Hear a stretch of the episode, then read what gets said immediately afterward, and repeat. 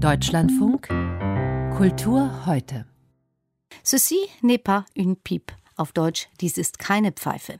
Das hat René Magritte auf eines seiner bekanntesten Gemälde draufgeschrieben. Ein Bild, auf dem über dem Geschriebenen eindeutig eine große braune Pfeife zu sehen ist.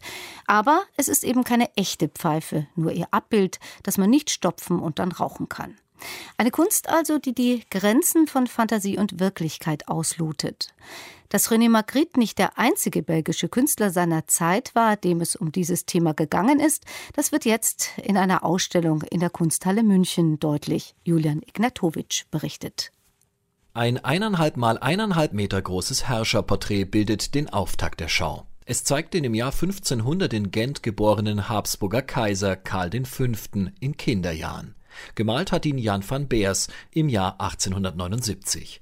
Der minderjährige Karl sitzt gelassen und souverän auf einem Sessel, neben ihm legt ein Hund mit Überwurf die Schnauze auf die Armlehne, und siehe da, an deren Ende, am Knauf, entdeckt man plötzlich einen Löwenkopf, der ein Eigenleben zu führen scheint. Lachend fauchend verdreht er die Pupillen zur Decke. Was das bedeutet? Ein ironischer Kommentar? Die Gedanken des zukünftigen Kaisers? Kuratorin Nerina Santorius mit einem Erklärungsversuch über dieses unkonventionelle Porträt. Was man eben in der belgischen Moderne beobachtet, ist dieser, wie ich finde, sehr spannende Dualismus, dass man auf der einen Seite so eine ganz starke realistische Tradition hat, nicht nur im 19. Jahrhundert, sondern das zieht sich wirklich so bis ins 20. Und auf der anderen Seite aber auch diesen Hang zum Fantastischen, so diese Frage, was für Rätsel und Geheimnisse verbergen sich noch hinter unserer sichtbaren Welt, hinter der Realität. Ein Herrscherporträt zwischen Realität und Fantastik also, gemäß der ästhetischen Kategorie des Brüsseler Juristen und Schriftstellers Edmond Picard. Le Fantastique réel, das Real-Fantastische, wie er sagte, blickt misstrauisch auf das Leben, auf die Menschen, auf die Dinge und hat beunruhigende Gedanken dazu.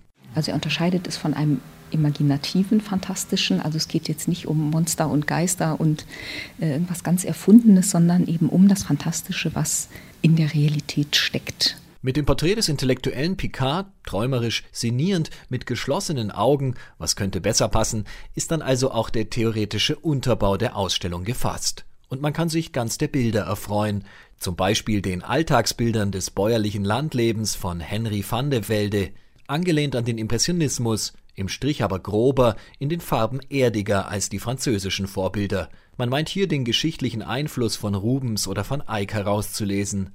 Oder Xavier Melleris Interieurs in Schwarz und Weiß, ein Treppenaufgang, eine Küchennische, in der Kanne, Tisch und Stuhl auf einmal seltsam entrückt und wie belebt wirken.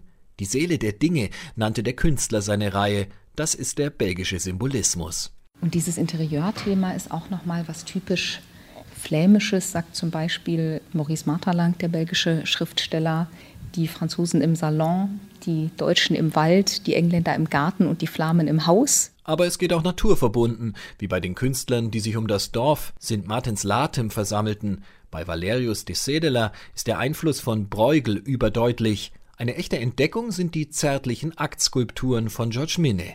So geht es weiter zum Beckmannschen Expressionismus eines Constant Permeke und Kandinsky gleichen Abstraktionen von Jules Schmalzigau. Verbindungen sind omnipräsent. Die belgischen Künstler waren gut vernetzt und stehen mit ihren Werken stellvertretend für die europäische Kunstgeschichte in der ersten Hälfte des 20. Jahrhunderts, erklärt Museumsleiter Roger Diederen. Viele sind im Exil gegangen, auch während des Kriegs. Dann war in den Niederlanden die Destel-Bewegung, durch Paris immer ein kultureller Hotspot.